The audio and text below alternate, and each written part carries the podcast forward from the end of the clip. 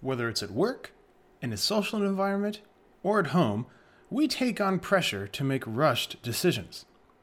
When checking the facts, rushed decisions tend to cause more problems than they solve.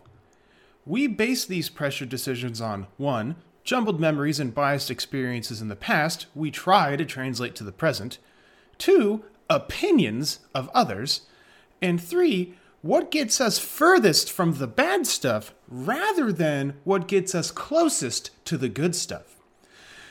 This means the pressure decision is about relief rather than resolution. This relief now means grief later, perpetuating our problems instead of resolving them. In this episode, Dr. Kashey teaches the framework of sound decision making. Roll the intro!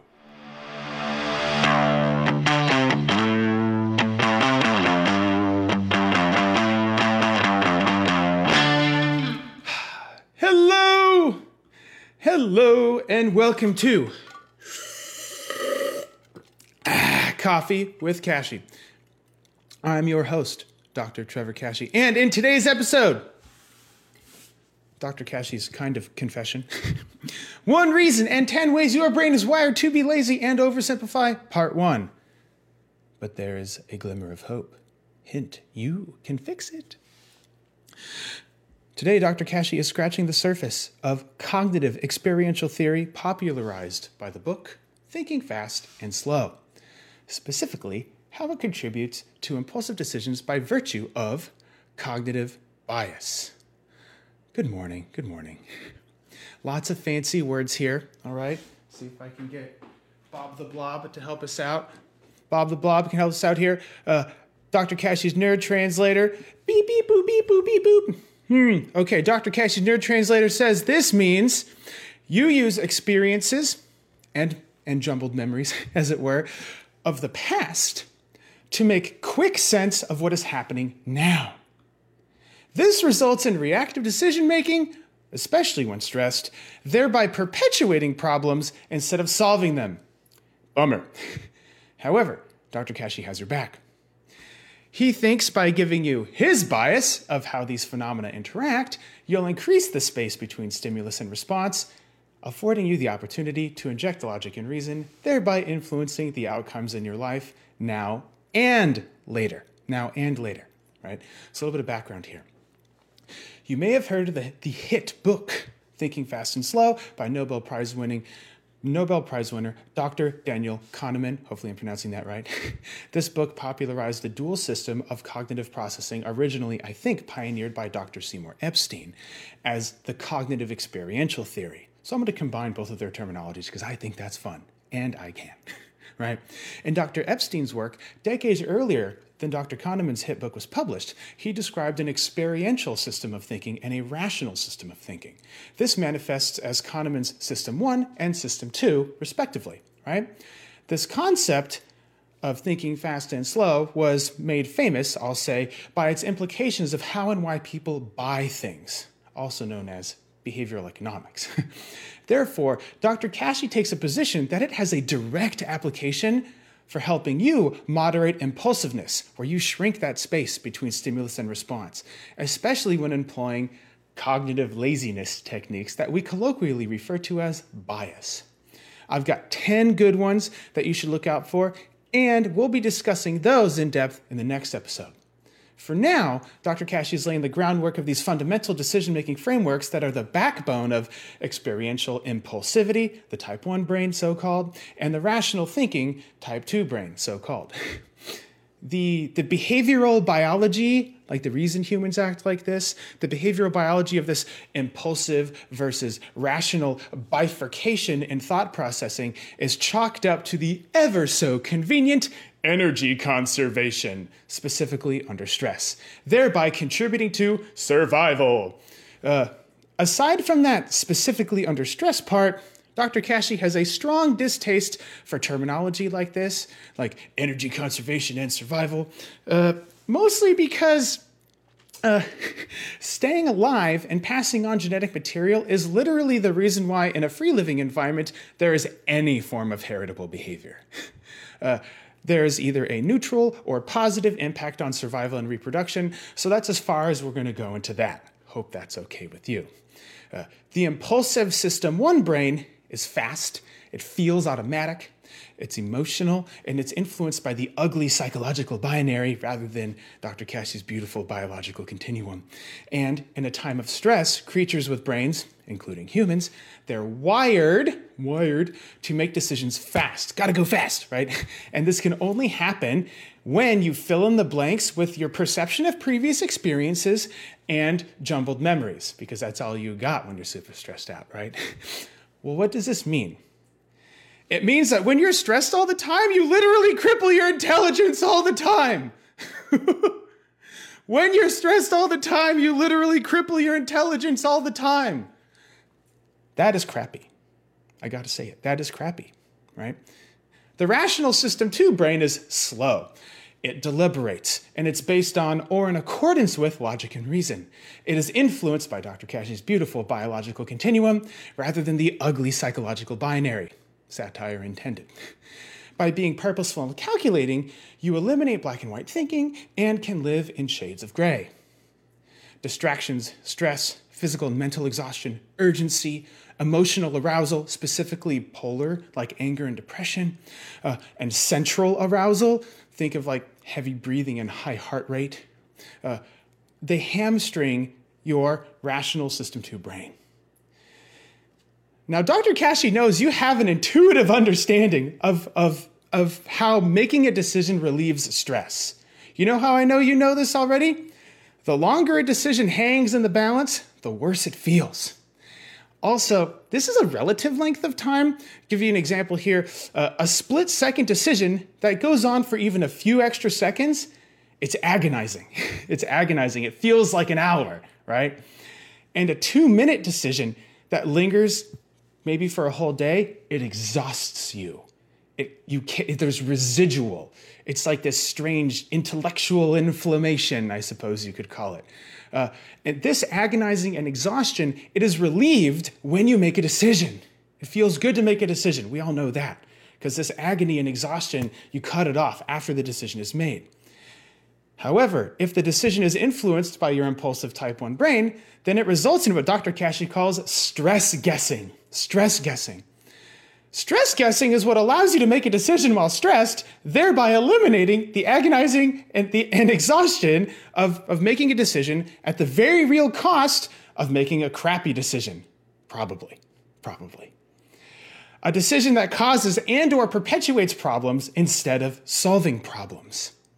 This happens in part because you integrate cognitive bias into decision making, which we'll go into further depth in the next episode. For now, this is just essentially described as your way of rejecting and distorting reality by oversimplifying, erroneously translating other memories and experiences, assuming the outcomes, removing options, or otherwise tricking yourself into adding certainty, impulsiveness adding certainty and adding certainty to your decisions, which is essentially impulsiveness, depending on how you look at it, rather than adding probability into your decisions. So it's impulsiveness versus rationalness right? Always looking for certainty. So you you reject reality and substitute your own and in that reality you have become certain in the decision that you make okay? So impulsiveness rather than rationalness. So it'd be certainty rather than probability right? Probability is better. Yes, making a decision does mitigate the agony and exhaustion of letting a decision linger. The result is that when your thoughts are neglected, especially when stressed, even a tiny bit, you rely on the type 1 impulsive brain. This cripples your intelligence by using cognitive biases, saving energy, and increasing rate of survival. See why Dr. Kashey is weird about these blanket explanations? the sobering truth is that in today's world, saving energy translates to laziness and impulsivity uh, to increasing. Uh, well, sorry, here. Let me start over here. Saving energy translates into laziness and impulsivity. Increasing rate of survival translates into self sabotaging decision making and a handicapped resilience response. Catching yourself when you trip avoiding a pedestrian while you're driving, scoring the winning point in the last couple seconds. These are realistic and contemporary manifestations of when your impulsive System 1 brain has your back. A vast majority of times, what you rationalize as simplification is really just a manifestation of a perceived attention deficit. Dr. Cash, nerd translator, beep, boop, beep, boop, boop, boop. All right. In other words, again, you reject reality, substitute your own, and this form of cognitive laziness is masquerading as energy conservation.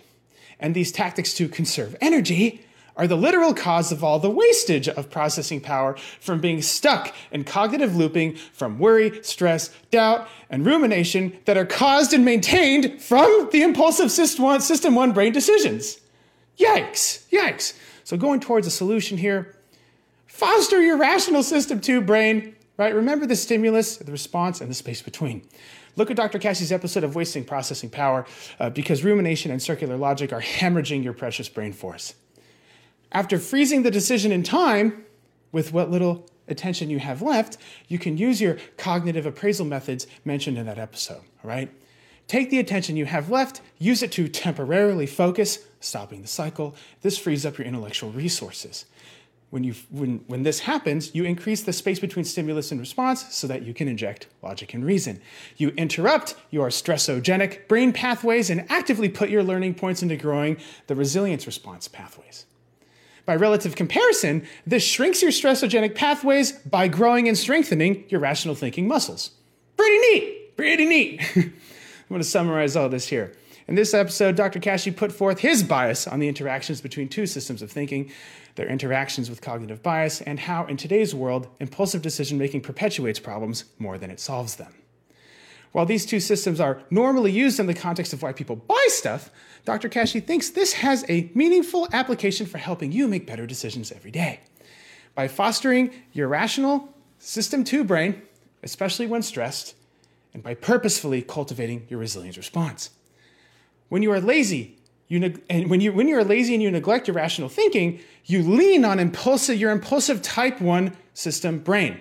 Okay? Even if you're relaxed, I'll say that again. When you are lazy and neglect your rational thinking, you lean on the impulsive system one brain, even if you're relaxed. Even if you're relaxed. In other words, you literally teach yourself to rely on what Dr. Kashey calls stress guessing. Literally teaching yourself to rely on that for regular decisions. So, in the context of this episode, you solve this by strengthening your rational decision making pathways, your system 2 brain, by increasing the space between stimulus and response, and affording your yourself the opportunity to inject logic, logic and reason, influencing the outcomes. Dr. Kashey needs you to ponder the following question Would you rather do something that has a 100% chance of failing or 1% chance of success? Ponder away while I sip. Okay, maybe when calm, cool, collected, right, the answer feels obvious. Always go for the chance to succeed.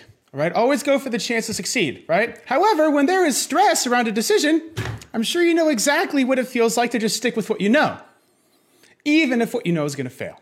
Okay? People would rather be 100% sure they'll be miserable than 1% sure they'll be happy.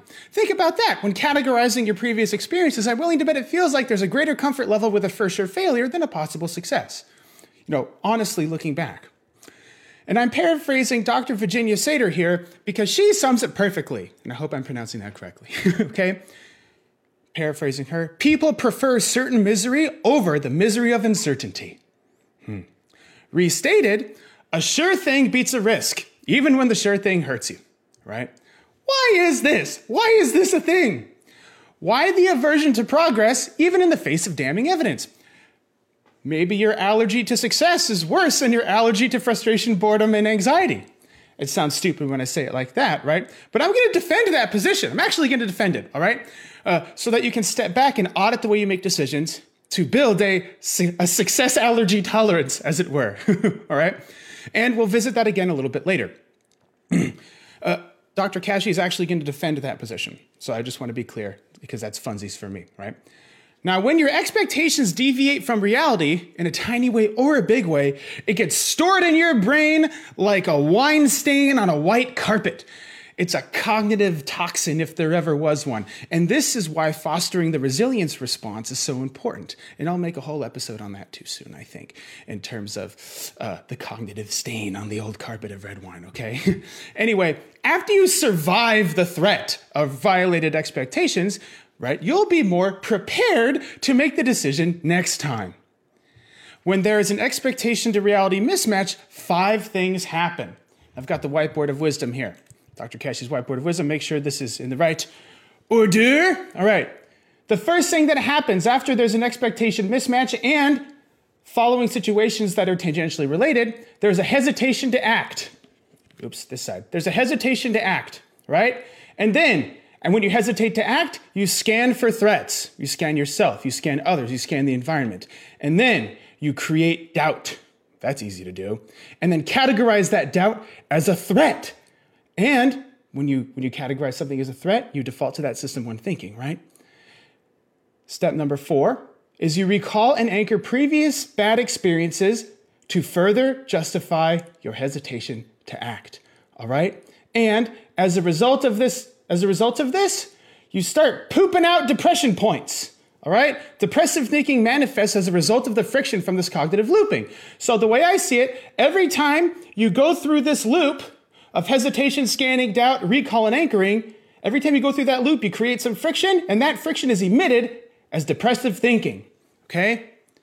And I'll get into those things specifically in another episode, I think, because a whole bunch of these things are, are fun and exciting. I can get deep on them. But for now, those are the context clues that should guide you along the way, right? Step one, steps one through four are the loop, right? And then step five is the output. And it perpetuates itself that way, and all these residual depressive thoughts accumulate. Right? The more loops you go through, the more depressive thinking emerges. How freaking exhausting, all right? Each time the wheel cranks, friction is generated, and that friction is emitted as depressive thinking. And you go through enough loops, and this, depress- this depressive thinking turns into a full blown depression.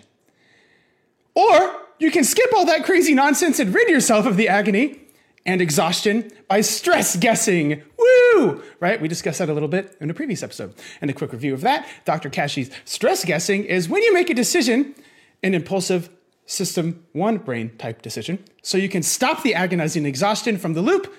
and, and even if what was causing the loop was probably the result of one of those impulsive stress guessing decisions. But that's for another time, all right? So here's Dr. Kashey's defense of certain misery as I'm going to call it, right? At least insofar as why it makes more sense than defending a risky success, right, in the context of this episode. So Dr. Kashey thinks the single most toxic cognition condition is your brain can endure is when your expectations deviate from reality, right? For that reason, you actively alter reality to meet expectations so that you can survive the insane level of pressure and noise, one, in the world at large, and two, the world in your head. This is how you stop yourself from and pull yourself away from this chaotic looping. This is also where cognitive biases are important. Yes, I said it, all right? Is it lazy? Yes. Does it oversimplify? Yes. Does it protect you? Yeah, kinda, right? Does learning on this cognitive self defense system foster success in your life? No. Dr. Kashey doesn't think so anyway, all right? It is here, though, where cognitive biases come into play. Ways you eliminate hesitation and increase your certainty, even if it's the perception. And the following are Dr. Kashey's biased and semi arbitrary interpretations of 10 different cognitive biases, shortcuts, and assumptions. Busting out the whiteboard of wisdom one more time because it is double sided whiteboard of wisdom, twice the wisdom, twice the wisdom, right? So keep an ear out for the ones that are calling out to you. I think this stuff is fun. Think about the shortcuts and assumptions and biases you use to make your life make more sense, reduce anxiety, give you certainty, right? Let Dr. Kashey know in the comments which ones you do. Actually, that's a trick question. You use all of them. Just pick your favorites. How about that? All right? All right. Number one, overanalyzing. Dr. Kashey's favorite, overanalyzing, right? Waiting for the perfect time and the perfect information to make your risk zero, right? Okay. Number two, certainty bias, where you're rigid and stubborn, thinking in terms of absolutes instead of probabilities, this can even mean sticking to bad decisions because, well, the decision has been made. And the thought of changing your mind feels worse than dealing with the bad decision, right? Number three, what I call the karma bias. Although this has taken other forms, you know, the just world, things of that nature. Essentially, what goes around comes around. Good things eventually happen to good people, and bad things eventually happen to bad people, and they get what's coming to them. All right, that's a classic one right? The next one is the completion bias. And this is where there are holes in a story. And you start filling in blanks to feel more comfortable. Well, it's getting awful late. That means her meeting must have ran long. Must. See that certainty in here? The meeting must have run long. Ah, filling in those blanks and giving yourself certainty, relieving anxiety, right? Next, the control bias, victim or victor. It's quick and easy to take all the blame for the it's it's easy to take all the blame for the outcome and all the responsibility for the success one or the other right? This is very common in like first responder sort of situations right? Again it's quick and easy to take all the blame or zero blame for the outcome of something that happens right? Next is the negativity bias. And this is ignoring the possibility of positive outcomes focusing on negative outcomes in the past and future negative outcomes will routinely outweigh future positive outcomes Next is the single edged sword bias.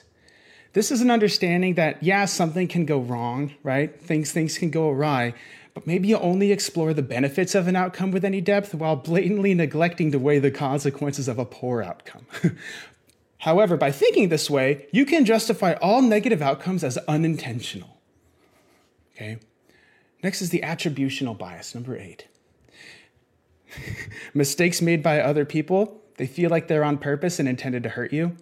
But your mistakes, obviously, those are those are accidental and definitely the result of the situation. It's all circumstantial. Yeah.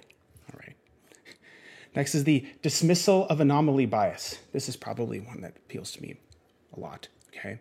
And this is ignoring something that happens out of the norm just because it's out of the norm and defaulting to a simpler and or more obvious explanation of what's happening, right?